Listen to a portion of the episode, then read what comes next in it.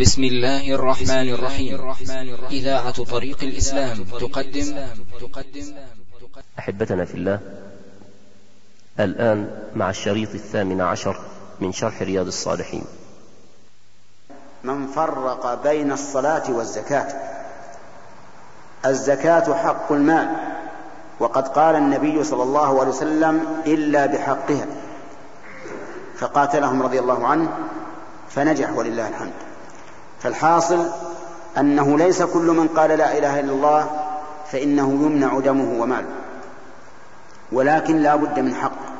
ولذلك قال العلماء رحمهم الله لو أن قرية من القرى تركوا الأذان والإقامة فإنهم لا يكفرون لكن يقاتلون تستباح دماؤهم حتى يؤذنوا ويقيموا. مع أن الإقامة والأذان والإقامة ليس من أركان الإسلام لكنها من حقوق الإسلام. قالوا ولو تركوا صلاة العيد مثلا مع أن صلاة العيد ليست من الفرائض الخمس لو تركوا صلاة العيد وجب قتالهم يقاتلون بالسيف والرصاص حتى يصلوا العيد مع أن صلاة العيد فرض كفاية أو سنة عند بعض العلماء أو فرض عين عند على القول الراجح. لكن الكلام على أن القتال قد يجوز مع إسلام المقاتلين. قد يجوز مع إسلام المقاتلين ليذعنوا لشعائر الإسلام الظاهرة. ولهذا قال هنا إلا بحقها وفي هذا الحديث دليل على أنه يجوز للإنسان أن يقول لأفعلن كذا في المستقبل وإن لم يقل إن شاء الله. ولكن يجب أن, أن نعلم الفرق بين شخص يخبر عما في نفسه وشخص يخبر أنه سيفعل يعني يريد الفعل. أما الأول فلا بأس أن تقول سأفعل بدون إن شاء الله لأنك إنما تخبر عما في نفسك. وأما الثاني الذي تريد أنك تفعل توقع الفعل فعلا فهذا لا تقل إلا مقيدا بالمشيئة. ولا تقولن لشيء إني فاعل ذلك غدا إلا أن يشاء الله. فهناك فرق بين من يخبر عما في نفسه وبين من يقول إنني سأفعل غدا. غدا ليس إليك. ربما تموت قبل غد وربما تبقى ولكن يكون هناك موانع وصوارف. وربما تبقى ويصرف الله همتك عنه. كما يوجد كما يقع كثيرا. كثيرا ما يريد الإنسان أن يفعل فعلا غدا أو في آخر النهار ثم يصرف الله همته. ولهذا قيل لبعض الاعراب والأعراب سبحان الله عندهم أحيانا جواب فطري. قيل له بما عرفت ربك؟ بما عرفت ربك؟ واحد منهم قال الأثر يدل على المسير. والبعرة تدل إيش؟ على البعير. فسماء فسماء ذات أبراج وأرض ذات فجاج وبحار ذات أمواج. ألا تدل على السميع البصير؟ الله أعراب ما يعرف لكن استدل بعقله. هذه الأمور العظيمة ألا تدل على خالق يخلقها ويدبرها؟ بلى والله. والثاني قيل له بما عرفت ربك؟ قال بنقض العزائم وصرف الهمم. بنقض العزائم وصرف الهمم. كيف هذا؟ يعزم الإنسان على شيء ثم تنتقض عزيمته بدون أي سبب. ما هناك سبب ظاهر. من الذي نقضها؟ الذي نقضها نقض العزيمة هو الذي أودع العزيمة في الأول وهو الله عز وجل. صرف الهمم يهم الإنسان بالشيء وربما يبدأ به فعلا ثم ينصرف. إذا نقول إن في هذا الحديث دليل على أن الإنسان له أن يقول سأفعل كذا إخبارا عما في نفسه لا جزما بأن يفعل لأن المستقبل له الله. لكن إذا أخبرت عما في نفسك فلا فلا حرج. والله موفق. قال رحمه الله تعالى في باب المجاهدة قال الله تعالى والذين جاهدوا فينا لنهدينهم سبلنا وإن الله لمع المحسنين. وقال تعالى واعبد ربك حتى يأتيك اليقين وقال سبحانه واذكر اسم, واذكر اسم ربك وتبتل إليه تبتيلا أي انقطع إليه وقال سبحانه وتعالى فمن يعمل مثقال ذرة خيرا يره وقال تعالى وما تقدموا لأنفسكم من خير تجدوه عند الله هو خيرا وأعظم أجرا. وقال تعالى وما تنفقوا من خير فإن الله به عليم. والآيات في الباب كثيرة معلومة. بسم الله الرحمن الرحيم. قال المؤلف رحمه الله تعالى باب المجاهدة. المجاهدة يعني مجاهدة الإنسان نفسه ومجاهدته غيره. فأما مجاهدة الإنسان نفسه فإنها من أشق الأشياء ولا تتم مجاهدة الغير إلا بمجاهدة النفس أولا. ومجاهدة النفس تكون على شيئين. يعني أن الإنسان يجاهد نفسه على شيئين. على فعل الطاعات وعلى ترك المعاصي. لأن فعل الطاعات ثقيل على النفس إلا من خففه الله عليه. وترك المعاصي كذلك ثقيل على النفس إلا من خففه الله عليه. فهي تحتاج النفس إلى مجاهدة. لا سيما مع قلة الرغبة في الخير فإن الإنسان يعاني من نفسه معاناة شديدة ليحملها على فعل الخير. ومن أهم ما يكون في هذا مجاهدة النفس على الإخلاص لله عز وجل في العبادة. فإن الإخلاص أمره عظيم وشاق جدا حتى إن بعض السلف يقول ما جاهدت نفسي على شيء مجاهدتها على الإخلاص. ولهذا كان جزاء المخلصين أن من قال لا إله إلا الله خالصا من قلبه حرمه الله على النار. لكن متى يكون هذا الأمر؟ هذا الأمر شديد جدا. فالمجاهدة على فعل على الإخلاص لله من أشق ما يكون على النفوس. لأن النفوس لها حظوظ الإنسان يحب أن يكون مرموقا عند الناس يحب أن يكون محترما بين الناس يحب أن يقال إن هذا رجل عابد هذا رجل فيه كذا وكذا من خصال الخير. فيدخل الإنسان على فيدخل الشيطان على الإنسان من هذا الباب ويحمله على الرياء على مراءاة الناس. وقد قال النبي عليه الصلاة والسلام من راى راى الله به.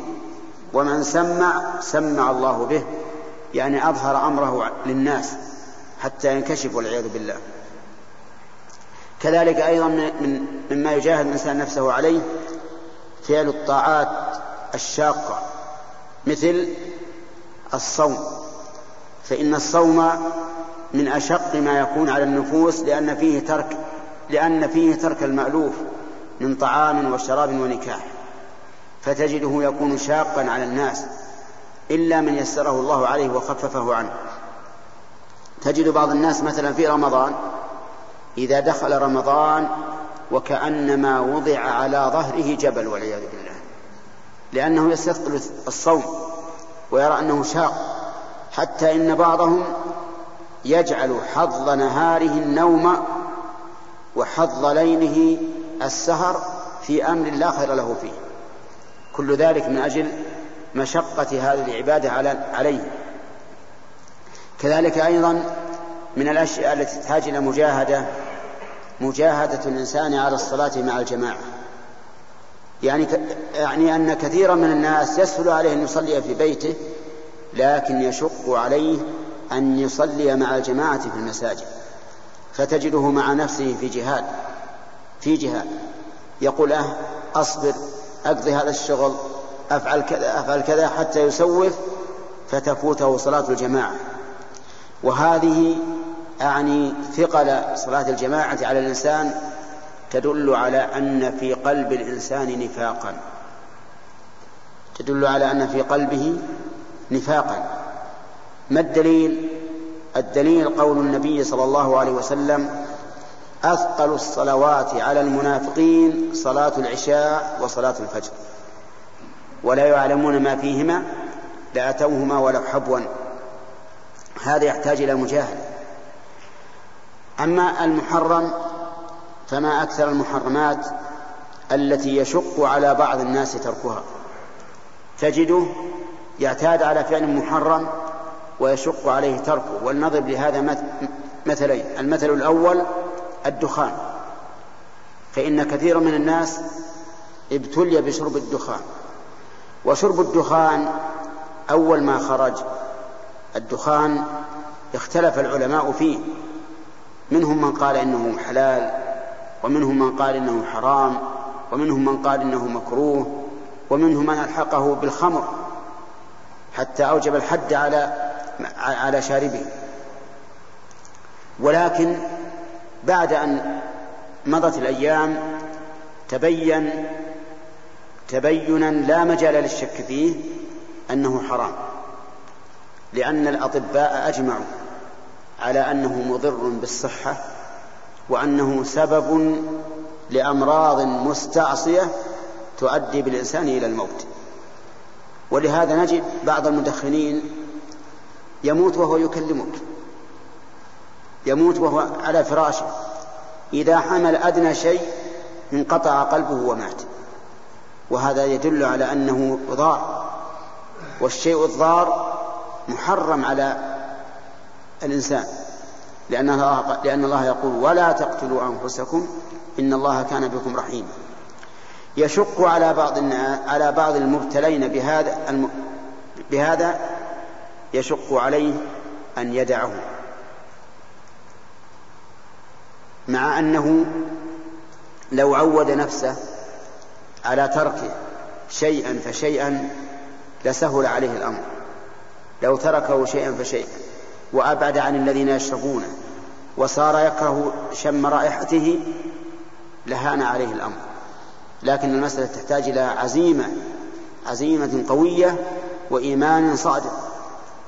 الثاني مما يشق على كثير من الناس وقد ابتلي به كثير من الناس حلق اللحى فإن حلق اللحية محرم لأن الرسول عليه الصلاة والسلام قال خالف المجوس خالف المشركين وفروا اللحى وحفوا الشوارب وكثير من الناس قد غلبته نفسه فصار يحلق لحيته. ولا أدري ماذا ماذا يجري من حلق اللحية. أي شيء يجري؟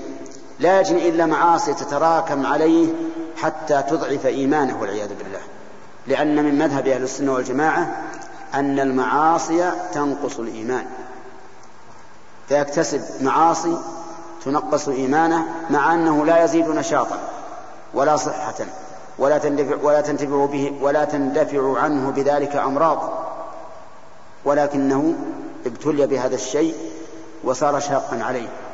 فعلى الإنسان أن يجاهد نفسه على فعل الأوامر وعلى ترك النواهي حتى يكون من المجاهدين في الله عز وجل. وقد قال الله تعالى في جزائهم والذين جاهدوا فينا لنهدينهم سبلنا وإن الله لمع المحسنين. والله موفق. بسم الله الرحمن الرحيم. قال المؤلف رحمه الله تعالى باب في المجاهدة. وسبق لنا الكلام على معنى هذه الكلمة وذكرنا أن المجاهدة تكون للنفس وتكون للغير. وتقدم الكلام على المجاهدة للنفس وأنه يدور على شيئين مجاهدة النفس على فعل فعل الأوامر ومجاهدتها على ترك النواهي. أما مجاهدة الغير فإنها تنقسم إلى قسمين. قسم بالعلم والبيان وقسم بالسلاح. أما من مجا أما من مجاهدته بالعلم والبيان فهو الذي يتسمى بالإسلام وليس من المسلمين. مثل المنافقين وأهل البدع المكفرة وما أشبه ذلك. فهؤلاء لا يمكن أن نجاهدهم بالسلاح لأنهم يتظاهرون بالإسلام وأنهم معنا ولكننا نجاهدهم بالعلم والبيان. قال الله تعالى يا أيها النبي جاهد الكفار والمنافقين واغلظ عليهم ومأواهم جهنم وبئس المصير. فجهاد الكفار يكون بالسلاح وجهاد المنافقين بالعلم والبيان. ولهذا كان الرسول عليه الصلاة والسلام يعلم بأن في أصحابه منافقين ويعلمهم بأعيانهم ولكنه لا يقتلهم. واستؤذن في قتلهم فقال لا لا يتحدث الناس أن محمدا يقتل أصحابه. فكذلك الذين ينضمون تحت لواء الإسلام من أهل البدع لا نقاتلهم بالسلاح لكننا نجاهدهم بالعلم والبيان ولهذا كان واجبا على شباب الأمة الإسلامية أن يتعلموا العلم على وجه راسخ ثابت لا على وجه على وجه سطحي كما يوجد في كثير من من بيوت العلم يتعلمون العلم علما سطحيا لا يرسخ في الذهن علما يقصد به أن يحصل الإنسان على بطاقة شهادة فقط. ولكن العلم الحقيقي هو العلم الذي يرسخ في القلب ويكون كالملكة للإنسان. حتى إن الإنسان الذي يوفق لهذا النوع من العلم تجده لا تكاد تأتيه مسألة من المسائل إلا عرف كيف يخرجها على الأدلة من الكتاب والسنة والقياس الصحيح. فلا بد من علم الراسخ. والناس اليوم في عصرنا محتاجون إلى هذا النوع من العلم لأن البدع بدأ يفشو ظلامها. في بلدنا هذه بعد أن كانت نزيهة منها لكن نظرا لانفتاحنا على الناس وانفتاح الناس علينا وذهاب بعضنا إلى بلاد أخرى ومجيء آخرين إلى بلادنا ليسوا على عقيدة سليمة بدأت البدع تظهر ويفشو ظلامها. تحتاج هذه البدع إلى نور من العلم. إلى نور من العلم يضيء الطريق حتى لا يصيب بلادنا ما أصاب غيرها من البدع المنكرة العظيمة التي قد تصل إلى الكفر والعياذ بالله. فلا بد من مجاهدة هؤلاء أهل البدع وأهل النفاق بالعلم والبيان وبيان بطلان ما هم عليه بالأدلة المقنعة من كتاب الله وسنة رسوله صلى الله عليه وسلم وأقوال السلف الصالح من الصحابة والتابعين لهم بإحسان وأئمة الهدى من بعدهم. لا بد من هذا. أما الثاني من جهاد الغير النوع الثاني فهو جهاد بالسلاح. وهذا جهاد الأعداء. الأعداء الذين يظهرون العداوة للإسلام ويصرحون مثل اليهود والنصارى الذين يسمون بالمسيحيين والمسيح منهم بريء عليه الصلاة والسلام. المسيح لو أنه خرج لقاتلهم وهم ينتسبون إليه. يقول الله عز وجل وإذ قال الله يا عيسى ابن مريم أأنت قلت للناس اتخذوني وأمي إلهين من دون الله؟ فما جواب عيسى؟ قال سبحانك.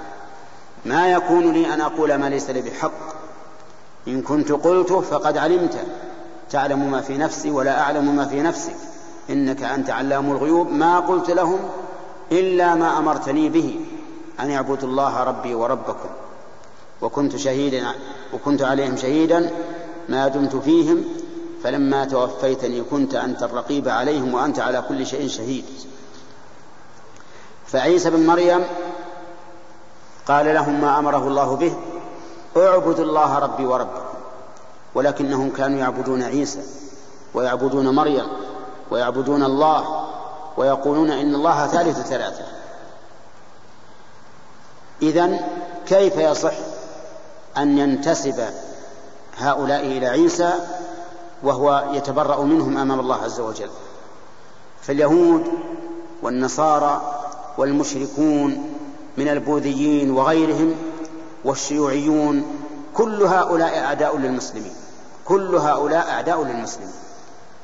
يجب أن على المسلمين أن يقاتلوا هؤلاء حتى تكون كلمة الله العليا. ولكن مع الأسف المسلمون اليوم في ضعف شديد في هوان في ذل بعضهم يقاتل بعضا. أكثر مما يقاتلون أعداءه. هم فيما بينهم يتقاتلون أكثر مما يتقاتلون مع أعدائهم ولهذا سلط الأعداء علينا. وصرنا كالكرة بأيديهم يتقاذفونها حيثما يشاءون. فلهذا يجب على المسلمين أن يصحوا لهذا الأمر.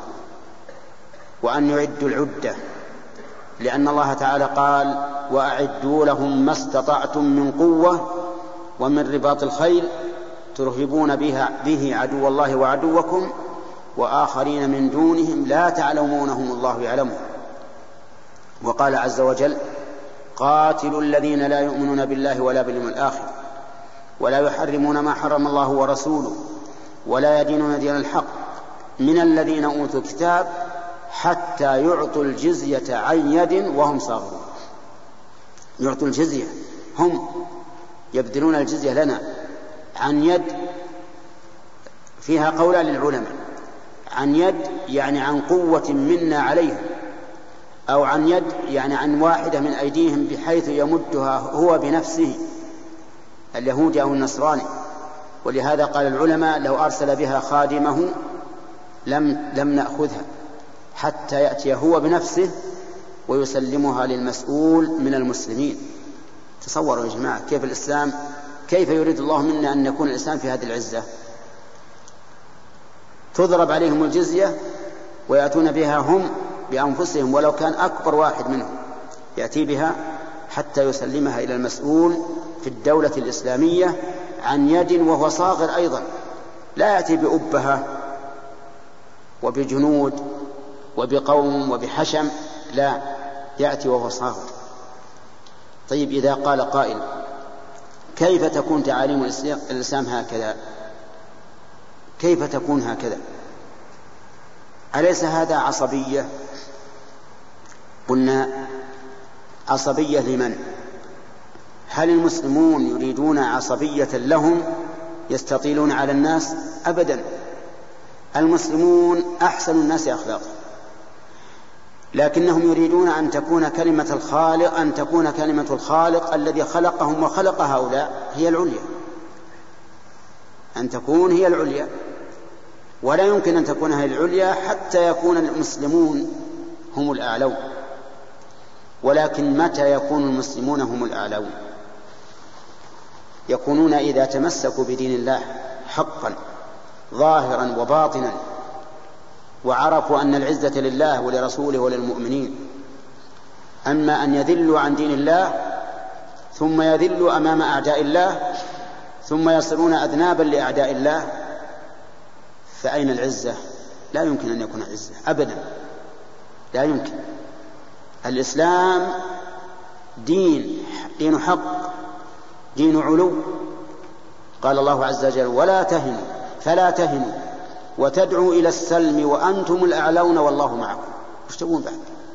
أنتم الأعلون والله معكم. كيف تدعون إلى السلم؟ كيف تهنون؟ ولكن نظرا لتأخرنا في ديننا تأخرنا وكنا على العكس من ذلك. كان كان الناس في في في عهد السلف الصالح يمشي المسلم وهو يرى أنه هو المستحق لأرض الله. لأن الله قال في كتابه ولقد كتبنا في الزبور من بعد الذكر أن الأرض يرثها عبادي الصالحون فهو يرى أنه صاحب الأرض أما الآن فبالعكس مع الأسف الشديد. ولهذا نحن نحث أبناءنا وشبابنا على أن يفقهوا الدين حقيقة ويتمسكوا به حقيقة. وأن يحذروا أعداء الله عز وجل وأن يعلموا أنه لا يمكن لعدو الله وعدوهم أن يسعى في مصلحتهم اطلاقا بل لا يسعى إلا لمصلحة نفسه وتدمير المسلمين ومن ورائهم الإسلام. فنسأل الله تعالى أن يعزنا بدينه وأن يعز دينه بنا وأن يجعلنا من دعاة الحق وأنصاره وأن يهيئ للأمة الإسلامية قادة خير يقودونها لما فيه صلاحها وسعادتها في دينها ودنياها. بسم الله الرحمن الرحيم. الحمد لله رب العالمين والصلاة والسلام على نبينا محمد وعلى آله وصحبه أجمعين. نقل المؤلف رحمه الله تعالى عن أبي هريرة رضي الله عنه قال قال رسول الله صلى الله عليه وسلم إن الله تعالى قال من عادى لي وليا فقد آذنته بالحرب وما تقرب إلي وما تقرب إلي عبدي بشيء أحب إلي مما افترضته عليه وما يزال عبدي يتقرب إلي بالنوافل حتى أحبه. فإذا أحببته كنت سمعه الذي يسمع به وبصره الذي يبصر به ويده التي يبطش بها ورجله التي يمشي بها. وإن سألني أعطيته ولئن استعاذني لأعيذنه رواه البخاري. بسم الله الرحمن الرحيم. نقل المؤلف رحمه الله عن أبي هريرة رضي الله عنه عن النبي صلى الله عليه وسلم أنه قال قال الله تعالى من عادى لي وليا فقد آذنته بالحرب من عادى لي وليا فقد آذنته بالحرب. المعاداة هي المباعدة وهي ضد الموالاة. والولي بينه الله عز وجل في قوله ألا إن أولياء الله لا خوف عليهم ولا هم يحزنون الذين آمنوا وكانوا يتقون. هؤلاء هم أولياء الله الذين آمنوا يعني حققوا الإيمان في قلوبهم بكل ما يجب الإيمان به وكانوا يتقون حققوا العمل الصالح بجوارحهم فاتقوا جميع المحارم من ترك الواجبات أو فعل المحرمات فهم جمعوا بين صلاح الباطن بالإيمان وصلاح الظاهر بالتقوى هؤلاء هم أولياء الله. وليس أولياء الله أو وليست ولاية الله سبحانه وتعالى تأتي بالدعوة كما يفعله بعض الدجالين الذين يموهون على العامة بأنهم أولياء لله أولياء لله وهم أعداء لله والعياذ بالله. فتجد في بعض البلاد الإسلامية اناسا يموهون للعامة يقولون نحن أولياء ثم يفعل الإنسان من العبادات الظاهرة ما يموه به على العامة وهو من أعداء الله لكنه يتخذ من هذه الدعوة وسيلة إلى جمع المال وإلى إكرام الناس له وإلى تقربهم إليه وما أشبه ذلك. وعندنا ولله الحمد ضابط بينه الله عز وجل وتعريف بين للأولياء. الذين آمنوا وكانوا يتقون هؤلاء هم أولياء الله. فالذي يعادي أولياء الله يقول الله عز وجل فقد آذنته بالحرب. يعني أعلنت عليه الحرب. فالذي يعادي أولياء الله محارب لله عز وجل نسأل الله العافية. ومن حارب الله فهو مهزوم مخذول لا تقوم له قائمة. ثم قال سبحانه وتعالى وما تقرب إلي عبدي بشيء أحب إلي مما افترضته عليه. يعني أن الله يقول ما تقرب الإنسان إلي بشيء أحب إلي مما افترضته عليه. يعني أن الفرائض أحب إلى الله من النوافل. فالصلوات الخمس مثلا أحب إلى الله من قيام الليل وأحب إلى الله من النوافل. صيام رمضان أحب إلى الله من صيام الاثنين والخميس والبيض وما أشبهها كل الفرائض أحب إلى الله من النوافل. وذلك يعني وجه ذلك أنه أن الفرائض وكدها الله عز وجل فألزم بها العباد. وهذا دليل على شدة محبته لها عز وجل. لما كان يحبها شديدا ألزم بها العباد. أما النوافل فالإنسان حر. إن شاء تنفل وزاد خيرا وإن شاء لم يتنفل. لكن الفرائض أحب إلى الله وأوكد والغريب أن الشيطان جاءت الناس وتجدهم في النوافل يحسنونها تماما. تجد مثلا في صلاة الليل يخشع ولا يتحرك ولا يذهب قلبه يمينا ولا شمالا. لكن إذا جاءت الفرائض فالحركة كثيرة والوساوس كثيرة والهواجس بعيدة وهذا من من تزيين الشيطان. إذا كنت تزين النافلة فالفريضة أحق بالتزيين. أحسن الفريضة لأنها أحب إلى الله عز وجل من النوافل. وما, وما يزال عبدي يتفرق نعم. وما يزال عبدي يتقرب إلي بالنوافل حتى أحبه. اللهم فضلك. النوافل تقرب إلى الله تكمل الفرائض. فإذا أكثر الإنسان من النوافل مع قيامه بالفرائض نال محبة الله. يعني أن الله يحبه. فإذا أحبه يقول عز وجل فإذا أحببته كنت سمعه الذي يسمع به وبصره الذي يبصر به. ويده التي يبطش بها ورجله التي يمشي بها. يعني أنني أكون مسددا له في هذه الأعضاء الأربعة في السمع أسدده في سمعه فلا يسمع إلا ما يرضي الله ويعرض عما يغضب الله لا يستمع إليه. كذلك أيضا بصر لا ينظر إلا إلى ما, ما يحب الله النظر إليه ولا ينظر إلى المحرم ولا ينظر نظرا محرما. ويده لا يعمل بيده إلا ما يرضي الله لأن الله يسدده وكذلك رجله لا يمشي إلا لما إلى ما يرضي الله لأن الله يسدده هذا معنى قوله كنت سمعه الذي يسمع به وبصره الذي يبصر به ويده التي يبطش بها ورجله التي يمشي بها. وليس المعنى أن الله يكون نفس السمع ونفس البصر حاشا لله ولكن المعنى أنه يسدد الإنسان في سمعه وبصره وبطشه ومشيه. هذا هو معنى الحديث ويأتي إن شاء الله البقية. بسم الله الرحمن الرحيم. سبق الكلام على أول هذا الحديث إلى قوله فإذا أحببته كنت سمعه الذي يسمع به وبصره الذي يبصر به ويده التي يبطش بها ورجله التي يمشي بها. وبينا أن معنى هذه الجمل أن أن الله عز وجل يسدد هذا الولي في قوله وفعله وحركاته وسكناته. يسدده في سمعه.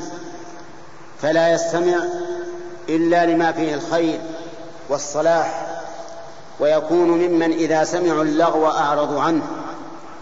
وقالوا لنا أعمالنا ولكم أعمالكم.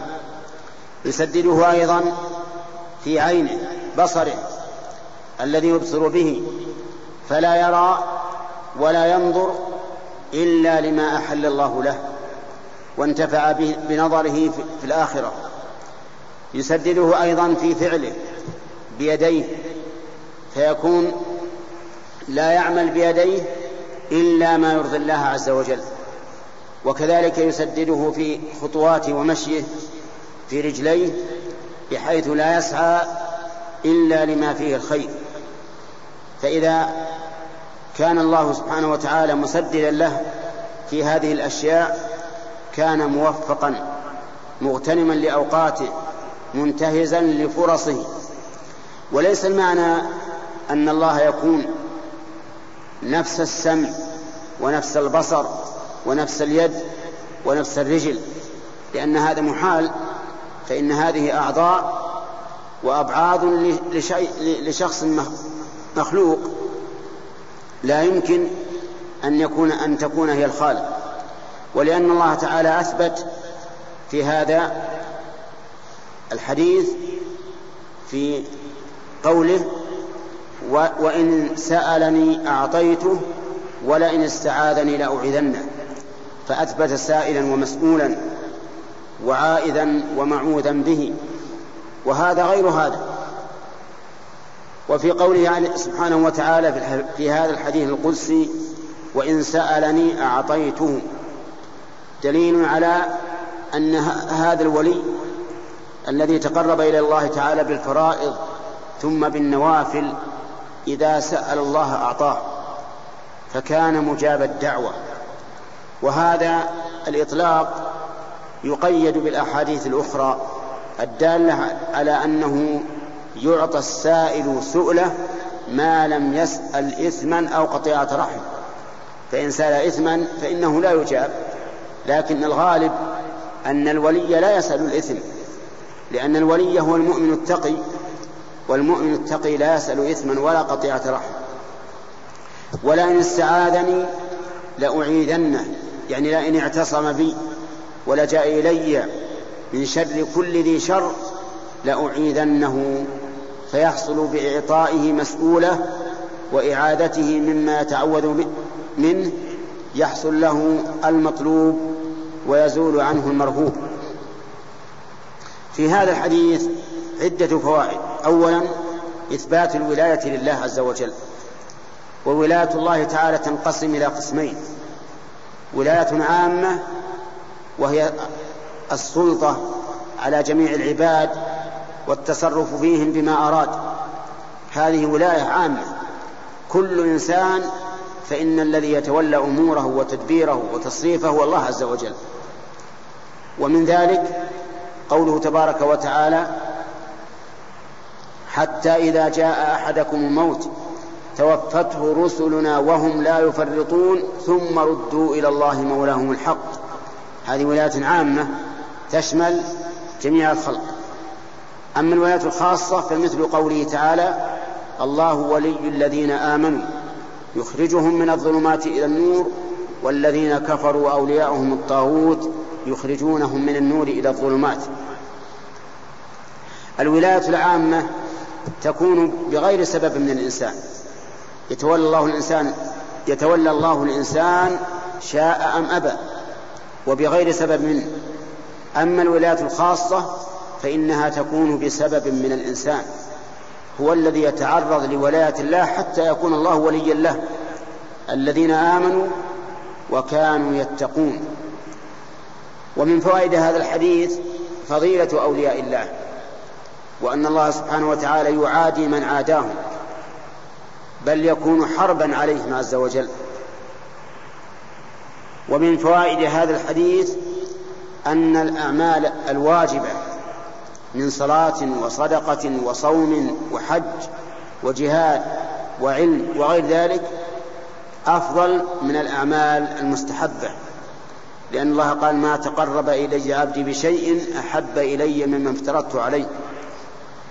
ومن فوائده إثبات المحبة لله عز وجل وأن الله تعالى يحب الأعمال بعضها أكثر من بعض كما أنه يحب الأشخاص بعضهم أكثر من بعض. فالله عز وجل يحب العاملين بطاعته ويحب الطاعة وتتفاوت محبته سبحانه وتعالى على حسب ما تقتضيه حكمته. ومن فوائد هذا الحديث أيضا أن الإنسان إذا تقرب إلى الله بالنوافل مع القيام بالواجبات فإنه يكون بذلك معانا في جميع أموره. لقوله تعالى في هذا الحديث القدسي ولا يزال عبدي يتقرب إلي بالنوافل حتى أحبه إلى آخره. وفيه دليل أيضا على أن من أراد أن يحبه الله فالأمر سهل عليه. إذا سهله الله عليه. يقوم بالواجبات ويكثر من العبادات التطوع فبذلك ينال محبة الله وينال ولاية الله. ومن فوائد هذا الحديث إثبات عطاء الله عز وجل وإجابة دعوة وإجابة دعوته لوليه لقوله وإن سألني أعطيته وإن ولئن استعاذني لأعيذنه وإنما وأتى به المؤلف في باب المجاهدة لأن النفس تحتاج إلى جهاد في القيام بالواجبات ثم بفعل المستحبات. نسأل الله أن يعيننا جميعا على ذكره وشكره وحسن عبادته. الحمد لله رب العالمين والصلاة والسلام على نبينا محمد وعلى آله وصحبه أجمعين. نقل المؤلف رحمه الله تعالى عن ابن عباس رضي الله عنهما قال قال رسول الله صلى الله عليه وسلم نعمتان مغبون فيهما كثير من الناس الصحة والفراغ رواه البخاري. بسم الله الرحمن الرحيم. قال المؤلف رحمه الله تعالى فيما رواه عن ابن عباس رضي الله عنهما أن النبي صلى الله عليه وسلم قال نعمتان مغبون فيهما كثير من الناس الصحة والفراغ. يعني أن هذا أن هذين الجنسين من النعم مغبون فيهما كثير من الناس أي مغلوب مغلوب فيهما وهما الصحة والفراغ. وذلك أن الإنسان إذا كان صحيحا كان قادرا على ما أمره الله به أن يفعله وكان قادرا على ما نهى الله عنه أن يتركه لأنه صحيح البدن منشرح الصدر مطمئن القلب. كذلك الفراغ إذا كان عنده ما يؤويه وما يكفيه من مؤونة فهو متفرغ. فإذا كان فارغا صحيحا فإنه يغبن كثيرا في هذا لأن كثيرا من أوقاتنا تضيع بلا فائدة. تضيع أوقات كثيرة ونحن في صحة وعافية وفراغ ومع ذلك تضيع علينا كثيرا. ولكننا لا نعرف هذا الغبن في الدنيا إنما يعرف الغبن إنما يعرف الإنسان الغبن إذا حضره أجله. وإذا كان يوم القيامة. دليل ذلك قول الله تعالى حتى إذا جاء أحدهم الموت قال رب ارجعون لعلي أعمل صالحا فيما تركت. وقال عز وجل في سورة المنافقين من قبل أن يأتي أحدكم الموت فيقول ربي لولا أخرتني إلى أجل قريب فأصدق وأكن من الصالحين. قال الله عز وجل ولن يؤخر الله نفسا إذا جاء أجلها والله خبير بما تعملون. الواقع أن هذه الأوقات الكثيرة تذهب علينا سدى لا ننتفع منها ولا ننفع أحدا من عباد الله ولا نندم على هذا إلا إذا حضر الأجل.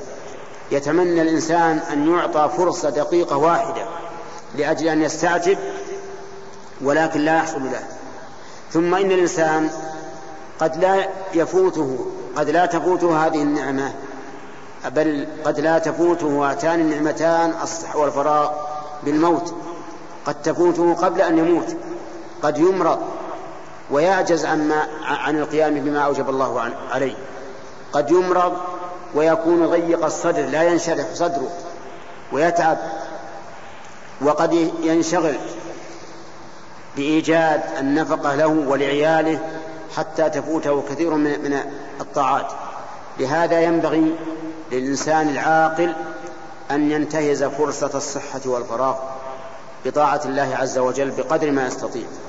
إن كان قارئا للقرآن فليكثر من قراءة القرآن. إن كان لا يعرف يكثر من ذكر الله عز وجل.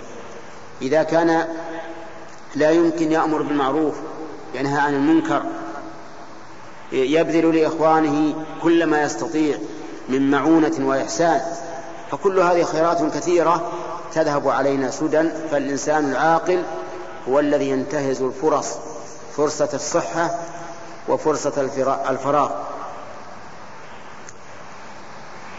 وفي هذا دليل على أن النعم نعم الله تتفاوت بعضها أكبر من بعض وهو كذلك. وأكبر نعمة ينعم الله بها على العبد نعمة الإسلام. نعمة الإسلام التي أضل الله عنها كثيرا من الناس. قال الله تعالى اليوم أكملت لكم دينكم وأتممت عليكم نعمتي ورضيت لكم الإسلام دينا. فإذا وجد الإنسان أن الله قد أنعم عليه بالإسلام وشرح الله صدره له فإن هذه أكبر النعم. ثم نعمة العقل. فإن الإنسان إذا رأى مبتلا في عقله لا يحسن التصرف وربما يسيء إلى نفسه وإلى أهله حمد الله على هذه النعمة فإنها نعمة عظيمة. ثالثا نعمة الأمن في الأوطان. فإنها من أكبر النعم. ونضرب لكم مثلا بما سبق عن آبائنا وأجدادنا من المخاوف العظيمة في هذه البلاد حتى إننا نسمع أنهم إذا خرجوا إلى الصلاة صلاة الفجر لا يخرج الإنسان إلا بسلاح يخشى أن يعتدي عليه أحد. ثم نضرب مثلا في حرب الخليج التي مضت في هذه في في العام الماضي. كيف كان الناس خائفين؟ حتى أصبح الناس يلبسون درائشهم بالشمع. خوفا من شيء متوهم أن يرسل عليهم وصار الناس في قلق عظيم. فنعمة الأمن لا يشابهها نعمة غير نعمة الإسلام والعقل. كذلك الرابع مما أنعم الله به علينا ولا سيما في هذه البلاد رغد العيش. يأتينا من كل مكان. نحن في في خير عظيم ولله الحمد. البيوت ملآنة من الأرزاق. والسماطات يحط يجعل فيها من الأرزاق ما يكفي للواحد ما يكفي اثنين أو ثلاثة أو أكثر. هذه أيضا من النعم. فعلينا أن نشكر الله سبحانه وتعالى على هذه النعم العظيمة وأن نقوم بطاعة الله حتى نكسب زيادة النعم. لأن الله يقول وإذ تأذن ربكم لئن شكرتم لأزيدنكم ولئن كفرتم إن عذابي لشديد. بسم الله الرحمن الرحيم. الحمد لله رب العالمين والصلاة والسلام على نبينا محمد وعلى آله وصحبه أجمعين. قال رحمه الله تعالى عن عائشة رضي الله عنها أن فيما نقله فيما نقله عن عائشة رضي الله عنها أن النبي صلى الله عليه وسلم كان يقوم من الليل حتى تتبطن قدماه فقلت له لم تصنع هذا يا رسول الله؟ وقد غفرك وقد غفر الله لك ما تقدم من ذنبك وما تأخر. قال أفلا أحب أن أكون عبدا شكورا؟ متفق عليه. هذا لفظ البخاري. بسم الله الرحمن الرحيم. قال المؤلف رحمه الله تعالى فيما نقله عن عائشة رضي الله عنها في باب المجاهدة. وقد سبق لنا أن من جملة المجاهدة مجاهدة الإنسان نفسه. وحمله إياها على عبادة الله والصبر على ذلك. ذكر المؤلف رحمه الله عن عائشة رضي الله عنها أن النبي صلى الله عليه وسلم كان يقوم من الليل حتى تتفطر قدماه. فقلت يا رسول الله لم تصنع ذلك؟ وقد غفر الله لك ما تقدم من ذنبك وما تأخر فقال أفلا أحب أن أكون عبدا شكورا. فهي رضي الله عنها عائشة من أعلم الناس بحال النبي صلى الله عليه وسلم فيما يصنعه في السر يعني في بيته وكذلك نساؤه رضي الله عنهن هن أعلم الناس بما يصنعه في بيته. ولهذا كان كبار الصحابة يأتون إلى نساء النبي صلى الله عليه وسلم يسألونهن عما كان يصنع في بيته. كان يقوم من الليل يعني في الصلاة تهجدا. وقد قال الله تعالى في سورة المزمل إن ربك يعلم أنك تقوم أدنى من ثلثي الليل. ونصفه وثلثه وطائفة من الذين معك. يعني يقوم عليه الصلاة والسلام أحيانا أكثر الليل واحيانا نصف الليل واحيانا ثلث الليل لأنه عليه الصلاة والسلام يعطي نفسه حقها من الراحة مع مع القيام التام بعبادة ربه صلوات الله وسلامه عليه. فكان يقوم أدنى من ثلثي الليل يعني فوق النصف ودون الثلث. الثلثين ونصفه وثلثه حسب نشاطه عليه الصلاة والسلام. وكان يقوم حتى تتورم قدماه وتتفطر من طول القيام يتحجر الدم فيها وتنشق. وقد قام معه شباب من الصحابة رضي الله عنهم ولكنهم تعبوا. فابن مسعود رضي الله عنه يقول صليت مع النبي صلى الله عليه وسلم ذات ليلة فقام طويلا حتى هممت بأمر سوء. قالوا وما بماذا هممت يا أبا عبد الرحمن؟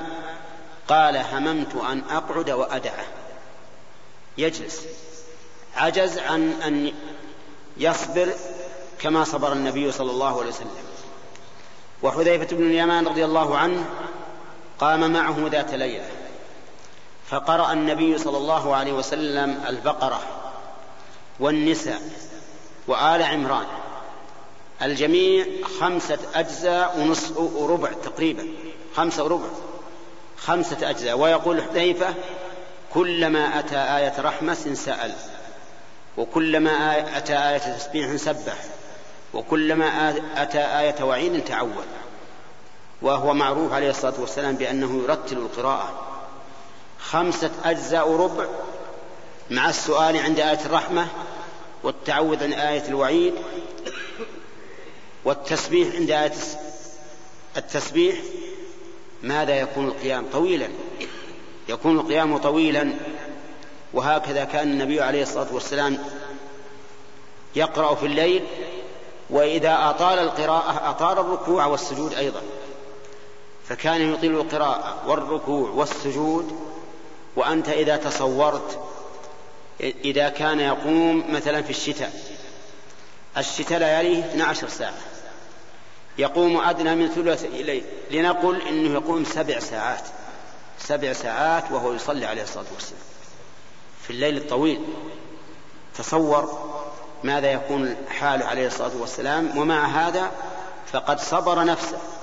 وجاهد نفسه وقال أفلا أحب أن أكون عبدا شكورا. وفي هذا دليل على أن الشكر هو القيام بطاعة الله وأن الإنسان كلما ازداد في طاعة ربه عز وجل فقد ازداد شكرا لله عز وجل.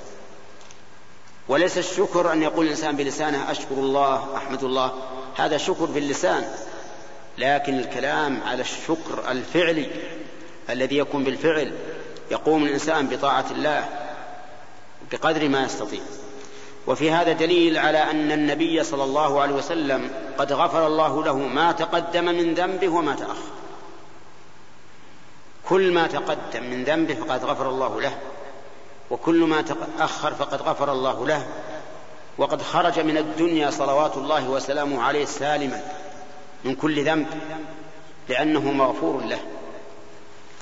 وقد يخص الله أقواما فيغفر لهم ذنوبهم بأعمال صالحة قاموا بها مثل أهل بدر. أهل بدر وكانوا ثلاثمائة وبضعة عشر رجلا. منهم حاطب ابن أبي بلتعة رضي الله عنه.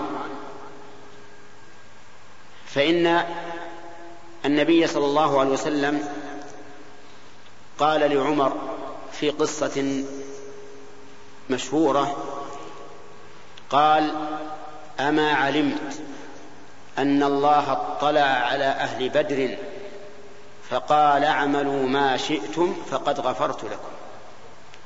وهذا من خصائص أهل بدر أن الله غفر لهم ما, ما يفعلون من الذنوب وإلا فإن حاطبا رضي الله عنه فعل ذنبا عظيما. وذلك أن الرسول عليه الصلاة والسلام لما أراد أن يغزو قريشا حين نقضت العهد الذي بينه وبين وبينهم في صلح الحديبية أرسل حاطب رضي الله حاطب رضي الله عنه أرسل رسالة خطية إلى أهل مكة يخبرهم أن الرسول صلى الله عليه وسلم قادم عليهم فأخبر النبي عليه الصلاة والسلام بذلك من طريق الوحي. فأرسل علي بن أبي طالب ورجلا معه في إثر المرأة فأدركوها في روضة خاخ روضة معروفة في طريق مكة. فلما أدركوها أوقفوها وقالوا لها أخرج الكتاب أخرج الكتاب اللي معك لأهل, لأهل مكة. قالت ما معي كتاب. قالوا لابد أن تخرجيه. الكتاب معك. فإما أن تخرجيه وإما أن نفتشك حتى ما تحت الثياب. فلما عرفت عزيمتهم أخرجت الكتاب من خفها. الخف يعني الكندرة أخرجته. فإذا فيه خطاب من حاطب رضي الله عنه إلى أهل مكة يخبرهم. فرجعوا به إلى الرسول عليه الصلاة والسلام. استأذن عمر لأن عمر رضي الله عنه من أقوى الناس في دين الله. استأذن عمر النبي صلى الله عليه وسلم أن يقتل حاطبا. قال إن الرجل نافق. كتب بأسرارنا إلى أعدائنا. قال أما علمت أن الله اطلع إلى أهل بدر فقال اعملوا ما شئتم فقد غفرت لكم. وكان منهم رضي الله عنه. وإلا هذه هذه جريمة كبيرة. ولهذا يجب على ولي الأمر إذا أدرك جاسوسا يكتب إلى أعدائنا بأخبارنا يجب عليه أن يقتله ولو كان مسلم لأنه عاث في الأرض فسادا. فقتل الجاسوس ولو مسلما واجب على ولي الأمر لعظم فساده. لكن هذا منع منه مانع وهو أنه كان من أهل بدر. ولهذا لم يقل الرسول عليه الصلاة والسلام أما علمت أنه مسلم؟ قال أما علمت أن الله اطلع على أهل بدر. وفي هذا دليل نعم على أن من خصائص الرسول عليه الصلاة والسلام أن الله غفر له ما تقدم من ذنبه وما تأخر وأن هذا قد يقع كما قلت لبعض الصحابة كأهل بدر. قال بعض العلماء واعلم أن من خصائص الرسول عليه الصلاة والسلام أن الله قد غفر له ما تقدم من ذنبه وما تأخر.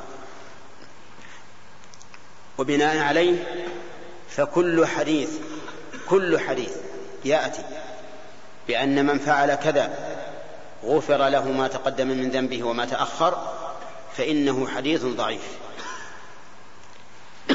لأن هذا من خصائص الرسول. أما غفر له ما تقدم من ذنبه فهذا كثير. لكن ما تأخر هذا ليس إلا للرسول صلى الله عليه وسلم فقط من خصائصه. وهذه قاعدة نافعة تنفع طالب العلم أنه إذا أتاك حديث فيه أن من فعل كذا غفر له ما تقدم من ذنبه وما تأخر فاعلم أن قوله ما تأخر ضعيف لا يصح. لأن هذا من خصائص محمد صلوات الله وسلامه عليه. وفي هذا دليل على فضيلة قيام الليل وطول القيام. وقد أثنى الله على من يقومون الليل ويطيلون فقال عز وجل تتجافى جنوبهم عن المضاجع. يعني تبتعد عن المضاجع عن الفرش يدعون ربهم خوفا وطمعا. خوفا إذا نظروا إلى ذنوبهم. خافوا. وطمعا إذا نظروا إلى فضل الله. طمعوا في فضله ومما رزقناهم ينفقون. فلا تعلم نفس ما أخفي لهم من قرة أعين. جزاء بما كانوا يعملون. أسأل الله أن يجعلني وإياكم منهم. من فضلك تتجافى عن المضاجع. ليسوا يسهرون على التلفزيون أو على لعب الورقة أو على أعراض الناس أو ما أشبه ذلك ولكنهم يدعون الله يعبدونه عز وجل خوفا وطمعا ومع ومما رزقناهم ينفقون. فلا تعلم نفس ما أخفي لهم من قرة أعين جزاء بما كانوا يعملون. أين هذا الذي أخفي لهم؟ جاء في الحديث القدسي ما يبين. قال الله عز وجل أعددت لعبادي الصالحين. استمع الحديث. أعددت لعبادي الصالحين. ما لا عين رأت ولا أذن سمعت ولا خطر على قلب بشر. اللهم اجعلنا وإياكم من ساكن هذه الجنان. إنه جواد كريم. نقل المؤلف رحمه الله تعالى عن عائشة رضي الله عنها أنها قالت كان رسول الله صلى الله عليه وسلم إذا دخل العشر أحيا الليل وأيقظ أهله وشد. وجد وشد المئزر متفق عليه والمراد العشر الأواخر من شهر رمضان والمئزر الإزار وهو كناية عن اعتزال النساء وقيل المراد تشميره للعبادة يقال شددت لهذا الأمر مئزري أي تشمرت وتفرغت له. بسم الله الرحمن الرحيم. قال المؤلف رحمه الله تعالى فيما نقله عن أم المؤمنين عائشة بنت أبي بكر الصديق رضي الله عنهما في حال رسول الله صلى الله عليه وسلم في العشر الأواخر من رمضان. أنه إذا دخل العشر شد المئزر وأحيا ليلة وجد في العبادة وشمر عليه الصلاة والسلام. وقد سبق في الدرس الماضي أنه صلى الله عليه وسلم كان يقوم في الليل حتى تتفطر قدماه وأنه يقوم أكثر من النصف أو النصف أو الثلث. أما في ليالي العشر من رمضان فإنه كان يقوم الليل كله يحيي ليله كله عليه الصلاة والسلام بالعبادة لكن بالفطور بعد غروب الشمس والعشاء وصلاة العشاء والأشياء التي يرى أنها قربة عليه الصلاة والسلام وليس معناه أنه كل الليل في صلاة. بدليل أن صفية بنت حيي بن أخطب كانت تأتي إليه عليه الصلاة والسلام فيحدثها بعد صلاة العشاء. ولكن كل ما كان يفعله عليه الصلاة والسلام في تلك الليالي فإنه قربة إلى الله عز وجل. إما صلاة أو تهيؤ لصلاة أو غير ذلك. وفي هذا دليل على أن الرسول صلى الله عليه وسلم كان يحيي العشر الأواخر من رمضان كلها ولكنه لا يحيي ليلة سواها أي أنه لم يقم ليلة حتى الصباح إلا في العشر الأواخر من رمضان وذلك تحريا لليلة القدر. وهي ليلة تكون في العشر الأواخر من رمضان ولا سيما في السبع الأواخر منه, منه. هذه الليلة يقدر الله سبحانه وتعالى فيها ما يكون في تلك السنة. وهي كما قال الله تعالى خير من ألف شهر. فكان يحييها ومن قام ليلة القدر إيمانا واحتسابا غفر الله له ما تقدم من ذنبه. ثم ذكر المؤلف رحمه الله معنى قوله شد المئزر. فمنهم من قال إن إنه كناية عن ترك عن ترك النساء لأنه يكون معتكفا والمعتكف لا يباح له النساء كما قال تعالى ولا تقربوهن وأنتم عاكفون في المساجد. ومنهم من قال بل هو كناية عن الجد والتشمير في العمل وكلا الأمرين صحيح. فإن الرسول عليه الصلاة والسلام كان لا يأتي أهله في العشر الأواخر من رمضان لأنه معتكف. وكان أيضا يشد المئزر ويجتهد ويشمر صلوات الله وسلامه عليه. وهذا من أنواع المجاهدة أن الإنسان يجاهد نفسه في الأوقات الفاضلة حتى يستوعبها في طاعة الله. والله موفق.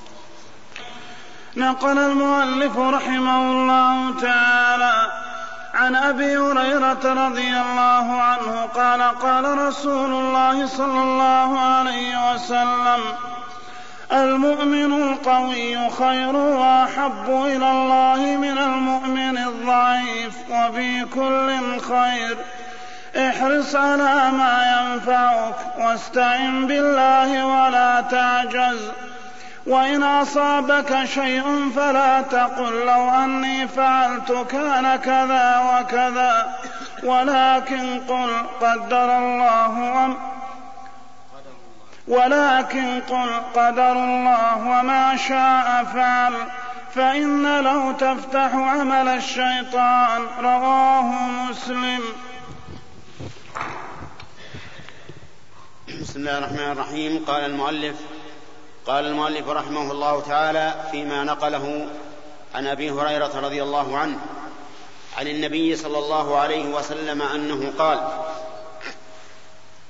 المؤمن القوي خير وأحب إلى الله من المؤمن الضعيف.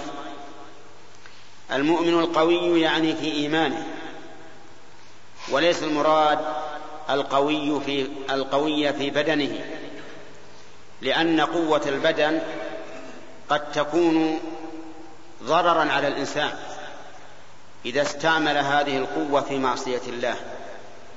فقوة البدن ليست محمودة ولا مذمومة. إن كان الإنسان استعمل هذه القوة فيما ينفعه في الدنيا والآخرة صارت محمودة. وإن استعان بهذه القوة على معصية الله صارت مذمومة. لكن القوة في قوله صلى الله عليه وسلم المؤمن القوي يعني قوي الإيمان. ولأن هذا كلمة القوي تعود إلى الوصف السابق وهو الإيمان. كما تقول الرجل القوي يعني في رجولته كذلك المؤمن القوي يعني في إيمانه. لأن المؤمن القوي في إيمانه يحمله تحمله قوة إيمانه على أن يقوم بما أوجب الله عليه وعلى أن يزيد من النوافل ما شاء الله.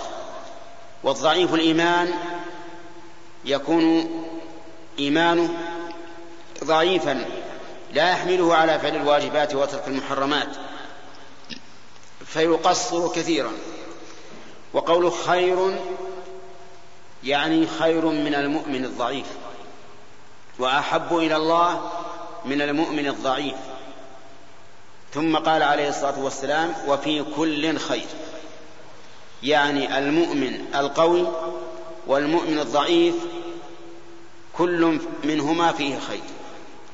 وإنما قال وفي كل خير في كل خير لئلا يتوهم أحد من الناس أن المؤمن الضعيف لا خير فيه بل المؤمن الضعيف فيه خير. خير من الكافر لا شك. وهذا الأسلوب يسميه البلاغيون الاحتراس وهو أن يتكلم الإنسان كلاما يوهم معنى لا يقصده فيأتي بجملة تبين أنه يقصد المعنى هذا.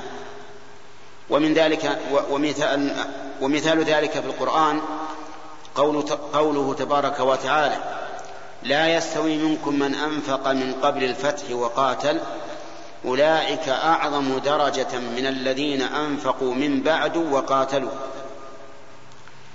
وكلا وعد الله الحسنى.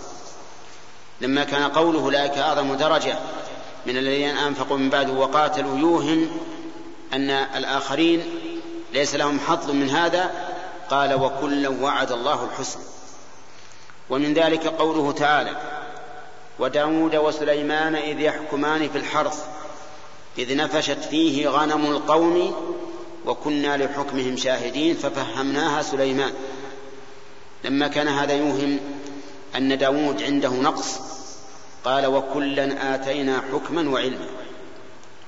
ومن ذلك قوله تعالى لا يستوي القاعدون من المؤمنين غير أولي الضرر والمجاهدون في سبيل الله بأموالهم وأنفسهم فضل الله المجاهدين بأموالهم وأنفسهم على القاعدين درجة وكلا وعد الله الحسنى. هنا قال النبي عليه الصلاة والسلام وفي كل خير. لا المؤمن القوي ولا المؤمن الضعيف لكن القوي خير وأحب إلى الله. ثم قال عليه الصلاة والسلام احرص على على ما ينفعك. هذه وصية من الرسول عليه الصلاة والسلام لأمته. وصية جامعة مانعة. احرص على ما ينفعك. يعني اجتهد فيه. في تحصيله ومباشرته وضد الذي ينفع ضده ما فيه ضرر وما لا نفع فيه ولا ضرر. وذلك أن الأفعال تنقسم إلى ثلاثة أقسام. قسم ينفع الإنسان وقسم يضره وقسم اللغو لا ينفع ولا يضر. فالإنسان العاقل الذي يقبل وصية النبي صلى الله عليه وسلم هو الذي يحرص على ما ينفعه. وما أكثر الذين يضيعون أوقاتهم اليوم في غير فائدة بل في مضرة على أنفسهم وعلى دينهم. ولهذا نقول لمثل هؤلاء إنكم لم تعملوا بوصية النبي صلى الله عليه وسلم. إما جهلا منهم أو, أو تهاونا. لكن المؤمن العاقل الحازم هو الذي يقبل هذه النصيحة ويحرص على ما ينفعه في دينه ودنياه. ويأتي إن شاء الله بقية كلام على الحديث. الحمد لله رب العالمين والصلاة والسلام على نبينا محمد وعلى آله وصحبه أجمعين. نقل المؤلف رحمه الله تعالى عن أبي هريرة رضي الله عنه قال قال رسول الله صلى الله عليه وسلم المؤمن القوي خير وأحب إلى الله من المؤمن الضعيف وفي كل خير. احرص على ما ينفعك واستعن بالله ولا تعجز. وإن أصابك شيء فلا تقل لو أني فعلت كان كذا وكذا. ولكن قل قدر الله وما شاء فعل. فإن لو تفتح عمل الشيطان رواه مسلم. بسم الله الرحمن الرحيم. سبق الكلام على أول هذا الحديث حديث أبي هريرة رضي الله عنه. عن رسول الله صلى الله عليه وسلم وهو حديث عظيم. ينبغي للإنسان أن يجعله نبراسا له في عمله الديني والدنيوي. لأن النبي صلى الله عليه وسلم قال احرص على ما ينفعك. وهذه الكلمة كلمة جامعة عامة. على ما ينفعك أي على كل شيء ينفعك سواء في الدين أو في الدنيا فإذا تعارضت منفعة الدين ومنفعة الدنيا فإنها تقدم منفعة الدين لأن الدين إذا صلح صلحت الدنيا. وأما الدنيا إذا صلحت مع, مع فساد الدين فإنها تفسد. فقولها على ما ينفعك يشمل منافع الدين والدنيا وعند التعارض تقدم منافع الدين على منافع الدنيا.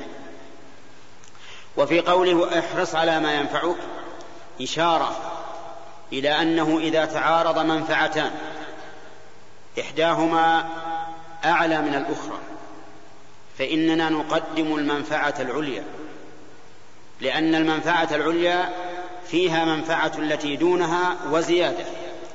فتدخل في قوله احرص على ما ينفعك. فإذا اجتمع صلة أخ وصلة عم كلاهما سواء في الحاجة وأنت لا يمكنك أن تصل الرجلين جميعا فهنا نقدم صلة الأخ لأنها أفضل وأنفع. وكذلك أيضا لو أنك بين مسجدين كلاهما في البعد سواء لكن أحدهما أكثر جماعة فإننا نقدم الأكثر جماعة لأنه أفضل. فقوله على ما ينفعك يشير إلى أنه إذا اجتمعت منفعتان إحداهما أعلى من الأخرى فإنها تقدم الأخرى. وبالعكس إذا كان الإنسان لابد أن يرتكب منهيا عنه ولكن هنا منهيان. أحدهما أشد فإنه يرتكب الأخف فالمناهي يقدم الأخف منها والأوامر يقدم الأعلى منها. وقوله عليه الصلاة والسلام واستعن بالله ما أروع هذه الكلمة ما أروع هذه الكلمة بعد قوله احرص على ما ينفعك. لأن الإنسان إذا كان عاقلا ذكيا يتتبع المنافع ويأخذ بالأنفع ويجتهد ويحرص ربما تغره نفسه حتى يعتمد على نفسه وينسى الاستعانة بالله. وهذا يقع كثيرا. كثير من الناس يعجب بنفسه. ما يذكر الله عز وجل ويستعين به إذا رأى من نفسه قوة على الأعمال وحرصا على النافع وفعلا له أعجب بنفسه ونسي الاستعانة بالله. ولهذا قال احرص على ما ينفعك واستعن بالله. لا تنسى الاستعانة بالله ولو على الشيء اليسير. وفي الحديث ليسأل أحدكم ربه حتى شراك نعله. إن حتى الشيء اليسير لا تنسى الله.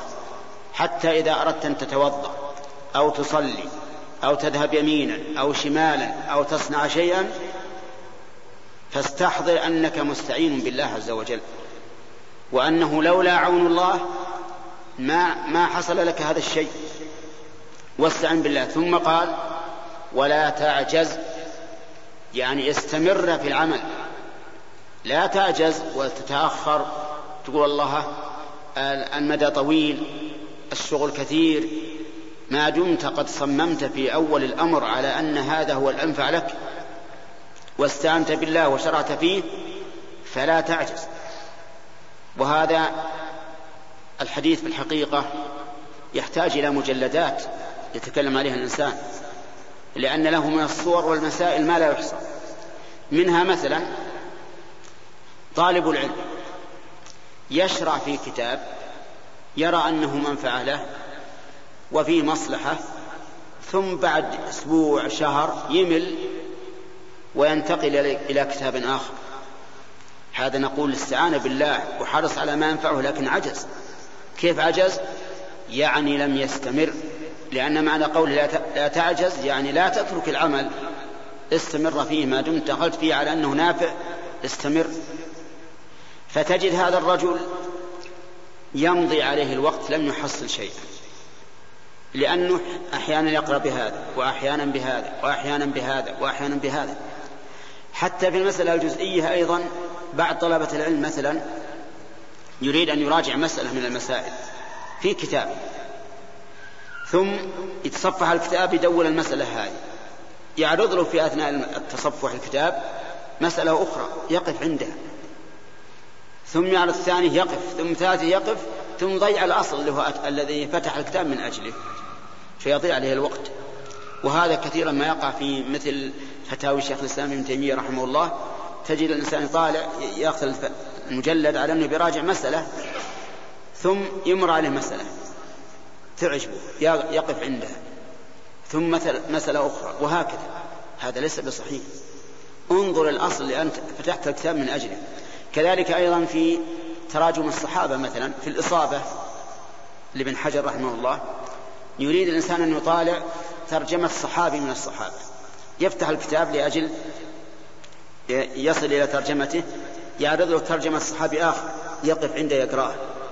ثم يفتح الكتاب يجد صحابي آخر. ثم هكذا يضيع عليه الوقت ولا ولا يحصل المسألة التي الترجمة التي من أجلها فتح الكتاب. وهذا فيه ضياع للوقت فيه ضياع للوقت. ولهذا كان من هدي الرسول عليه الصلاة والسلام إن أنه يبدأ بالأهم بالذي تحرك من أجله. دعاه عتبان بن مالك دعا, دعا النبي صلى الله عليه وسلم عتبان بن مالك. يعني عتبان قال للرسول أريد أن تأتي لتصلي في بيتي. فأتخذ من المكان الذي صليت فيه مصلى لي. يريد أن الرسول يصلي مكان علشان يصلي فيه. فخرج النبي عليه الصلاة والسلام ومعه نفر من أصحابه. فلما وصلوا إلى بيت عتبان واستأذنوا ودخلوا وإذا عتبان قد صنع لهم طعاما. ولكن الرسول عليه الصلاة والسلام لم يأكل الطعام. قال أين المكان الذي تريد أن نصلي فيه؟ فأراه إياه فصلى ثم قال هات الطعام. فهذا دليل على الإنسان يبدأ بماذا؟ بالأهم بالذي يتحرك من أجله من أجل أن لا يضيع عليه عمله سدى. فقول الرسول صلى الله عليه وسلم لا تعجز أي لا تكسل وتتأخر في العمل إذا شرعت فيه بل استمر لأنك إذا إذا تركت ثم شرعت في عمل آخر ثم تركت ثم في آخر ثم تركت ما تم لك عمل. ويأتي إن شاء الله بقية الكلام على هذا الحديث. بسم الله الرحمن الرحيم. الحمد لله رب العالمين والصلاة والسلام على نبينا محمد وعلى آله وصحبه أجمعين. نقل المؤلف رحمه الله تعالى عن أبي هريرة رضي الله عنه قال قال رسول الله صلى الله عليه وسلم المؤمن القوي خير وأحب إلى الله من المؤمن الضعيف وفي كل خير. احرص على ما ينفعك واستعن بالله ولا تعجز وإن أصابك شيء فلا تقل لو أني فعلت كان كذا وكذا. ولكن قل قدر الله وما شاء. ولكن قل قدر الله وما شاء. فعل فإن لو تفتح عمل الشيطان رواه مسلم. بسم الله الرحمن الرحيم. تقدم لنا الكلام على أكثر هذا الحديث العظيم الذي ينبغي للإنسان. أن يتخذه نبراسا لعمله يسير عليه وهو قول النبي صلى الله عليه وسلم احرص على ما المؤمن القوي خير وأحب إلى الله من المؤمن الضعيف وفي كل خير. احرص على ما ينفعك واستعن بالله ولا تعجز. إلى هنا انتهى ما تكلمنا عليه فيما سبق. ثم قال عليه الصلاة والسلام فإن أصابك شيء فلا تقل لو أني فعلت لكان كذا وكذا. يعني بعد أن تحرص وتبذل الجهد وتستعين بالله وتستمر ثم يخرج الأمر على خلاف ما تريد لا تقل لو أني فعلت لكان كذا. لأن هذا أمر فوق إرادتك. أنت فعلت الذي تؤمر به ولكن الله عز وجل غالب على أمره ولكن أكثر الناس لا يعلمون. مثال ذلك رجل سافر سافر يريد العمرة مثلا لكنه في أثناء الطريق تعطلت السيارة ثم رجع. فقال لو أني أخذت السيارة الأخرى لكان أحسن ولما حصل عليه التعطل. نقول لا تقل هكذا لأنك أنت بذلت الجهد. ولو كان الله عز وجل أراد أن أن تبلغ العمرة ليسر لك الأمر ولكن الله لم يرد ذلك. فالإنسان إذا بذل ما يستطيع مما أمر ببذله وأخلفت الأمور فحينئذ يفوض الأمر إلى الله لأنه فعل ما يقدر عليه. ولهذا قال إن أصابك شيء يعني بعد بذل الجهد والاستعانة بالله عز وجل فلا تقل لو أني فعلت لكان كذا وكذا. جزى الله عنا نبينا خيرا. بين الحكمة من ذلك. قال فإن لو تفتح عمل الشيطان تفتح عليك الوساوس والأحزان والندم والهموم.